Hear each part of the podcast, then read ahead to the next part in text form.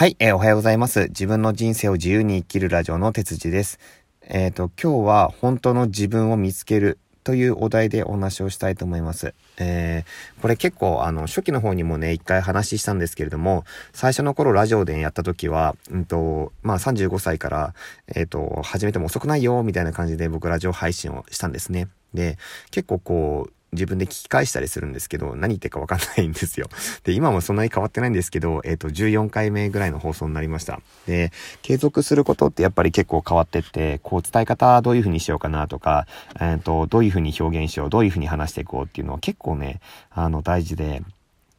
相手に伝わるね、伝わり方も結構それで変わってくるんじゃないかと思ってやってます。なので日々これも積み重ねですよね。はい。じゃあ、えっと、今回、えっと、本当の自分を知る方法というか、えっ、と、まず自分のことを知らなきゃいけないっていう話をしたいと思うんですね。で、これって僕自身のこともちょっとまた毎回のごとく交えてお話したいんですけど、えっ、と、僕のことを簡単に話すと、簡単にか、えっ、と、まあ、田舎育ちで、えっ、と、実家は、えっと、農業やってて、家族すごく近くにいて、自然が溢れる場所で住んでて、えー、でもなんか家にはちょっとこう、兄貴が、兄、姉ちゃん、兄、兄ちゃんがいるんだけど、えっ、ー、と、兄ちゃんがね、すごいあの、パソコンとかが得意で、なんかそういうのにすごく憧れてたりとか、えっ、ー、と、そんなやつです、僕は。あと動物が大好き、自然が大好き。うん。です。で、こんな僕が一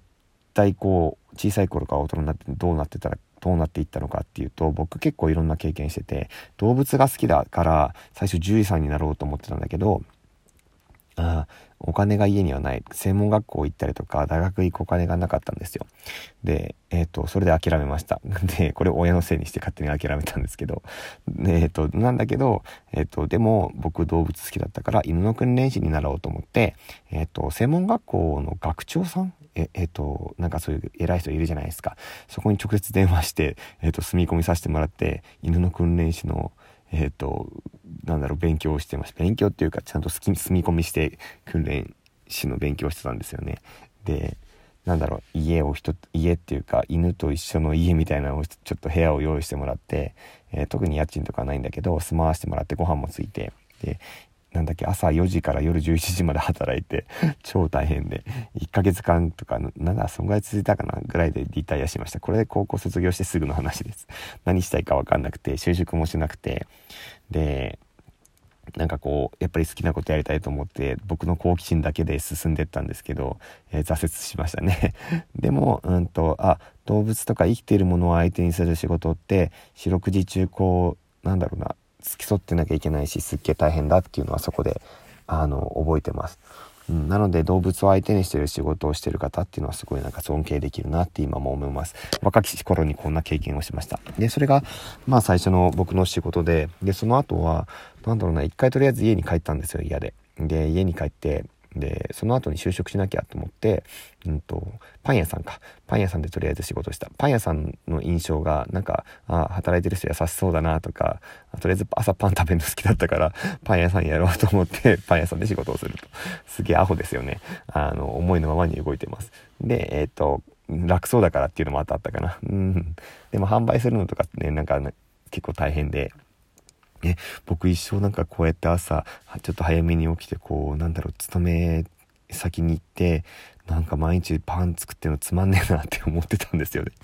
で、それもだ1年経つか経たないかぐらいでちょっとやめて、でも実家から帰ってたから全部貯金できたから、えっ、ー、と、専門学校に行けるためのお金が貯まったんですよね。で、専門学校に行こうと決めて、えっ、ー、と、その時に思ってたのが、家にあったパソコンに、えっ、ー、と、インターネットが無料の ADSL か、なんぼでも使えますってやつが来て、えっ、と、オンラインゲームやったりとか、あの、ホームページよく見てたりとかね、あの、ちょうどセブンイレブンのえっ、ー、と、セブンイレブンじゃない、間違えた。ファイナルファンタジー7のアドベント・チルドレンっていう映画が、あの、昔あったんですけど、で、その頃ですね、そのホームページ見て、あ、かっけえと思って、俺もこんなの作りてえみたいな感じで思ってて、専門学校行きました。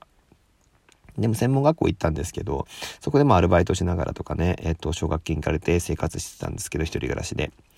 で、えっ、ー、と、そこではなかなかねこうやっぱり美術的なものを学んだりとかそのウェブのスキルだったりとかを勉強したんだけど正直なんかねめちゃくちゃ難しいんですよね。めちゃくちゃ難しくて。でなんかこの北海道っていう北海道だとこう就職する場所みたいなところもうめちゃくちゃ狭くてねあの狭き門だったんですよ。北海道って結構。で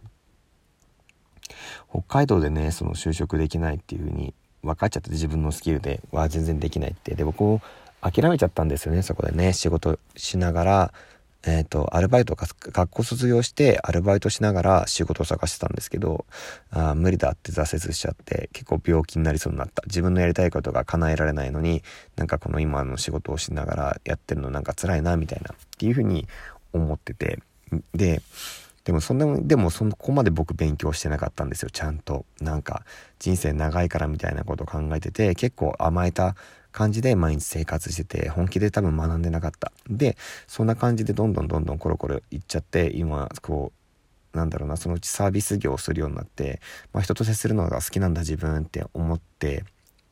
それも別に先入観じゃないんですよ。自分の多分得意分野なんですよ。あの、誰かとコミュニケーション取ったりとか、お客さんつけてね、自分にあの、来てくれるお客さんを捕まえたりとかね、あの、ファンになってもらったりとかっていうのも好きだったんですけど、でもなんかこういうスキルを使って仕事をするっていうのは、えっ、と、なんだ責任がない状態であればよかったんだけど、飲食店やるようになって、どんどん店長になったりとかすると、要は経営するわけじゃないですか、お店の店舗のね。で、そのスキルを使ってやっていくことに対して、なんだろうな、楽しみを感じなくなっちゃったんですよね。あれ一体自分何が好きだったんだろうって感じて。でも本当に好きなのを、まあ、何なんだろうって考えた時にやっぱりあれだったんですよあの一番最初にインターネットが来た時にあホームページすげえとかかっこええとか何かを作ったりとか何かをこういうふうにあの自分でね完成させて世に出すとかなんかそういうことが僕はすごい好きなんじゃないのかなっていうふうなことに気づいたんですよ。でそれ何かっていうとあの飲食やってる間にもなんかこうデザインやったりとか例えばそうだなうんと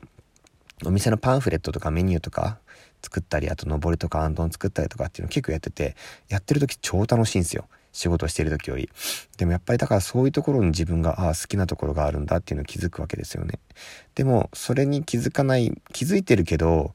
なんだろうな、人生生きていくためにはもうこういう方向しかなくて、今更そんなスキルを磨いてやる暇なんかないよって自分のことを消しかけてたんですよ。あの、消して、消しかけてたっていうか、あの、自分を殺していた。で、いつの間にか知らない間に、あの、ほん、本当の自分と、あとはなんか偽物の自分みたいな、その二つの自分ができちゃうわけなんですよね。で、その、あの、偽物の自分のまま生きていくとどんどんどんどん心が苦しくなっていくし、えー、毎日が苦しいよっていう風になっちゃうんですけどでも、えーと、今結構違くて違うのはなぜかっていうと、まあ、仕事は今変わってないんですけど新しく自分が本当にあの進みたい方向性に一歩ずつ進んでいる実感があったりとか、えーと、自分で多分覚悟したんですよねきっと,、うんとこの方向性にもう行こうって。でこの先に幸せがあるって幸せがあるかどうかわからないよ。めちゃくちゃ辛くて、もしかしたら失業しちゃってね、あの、路頭に迷うかもしんないけど、でも、なんか、生まれてきたんだったら、そういう生き方をした方が、お金がなくて苦しくても、あの、いいかもしんないって思ってて。もう正直ね、お金なくなったら心苦しいと思うんですよ。毎日生活するだけでも精一杯だから、本当はね。なんだけど、でもそれを失っちゃいけないと思ってるんですよ。あの、自分の人生本当になくなっちゃうなとか自分の生きてる意味がなくなってしまうからだからこそあのー、本当に自分のやりたいことっていうのを小さいこと頃から絶対あると思うんですよね。誰かしら。ゲームもそうだ。ゲームだったりとかもそうだし僕はあと自然が大好きだったんですけど犬も好きだったしね。でも自然が好きっていうのは仕事になかなかするとなると、あの、自分得意かって言ったらそうでもなかったりするんだよね。何自然で何するのって言った時に、なんか作って自然を販売する、なんかおかしいじゃないですか。まあ、今は僕の中では想像がたらついてなくて分解して考えてないだけなんだけど、でもちゃんとそういうね、やり方もきっとあるとは思うので、何かしらそういうのをちょっと考えてみたいなとは思ってます。なので、えっ、ー、と、ちょっと今日話なんだろう、自分のことばっかりになっちゃったんだけど、本当の自分を見つけるには、やっぱり過去の小さい頃の自分をもう一度見つめ直してほしいっていうところ。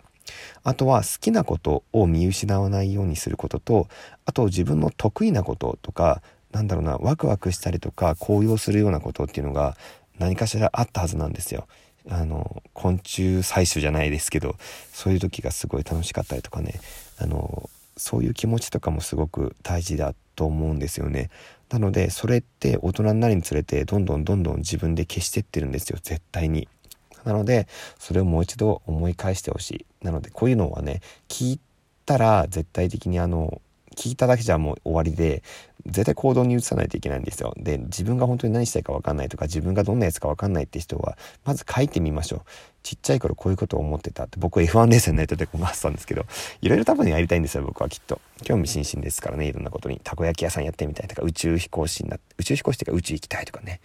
えっ、ー、と、キャンピングカーで世界一周したいとか、めちゃくちゃやりたいことあるんで、絶対全部叶えてやりたいと思って今行動してます。はい。えー、なのでもう一度さっき言ったようにあの小さい頃思い出して自分のことをねもう一度あの紙に書き出すっていうことをやるだけでも、えーと、あなたのことがわかるかもしれませんので、えー、今日はこれでお話にしたいと思います。えー、ではさようなら。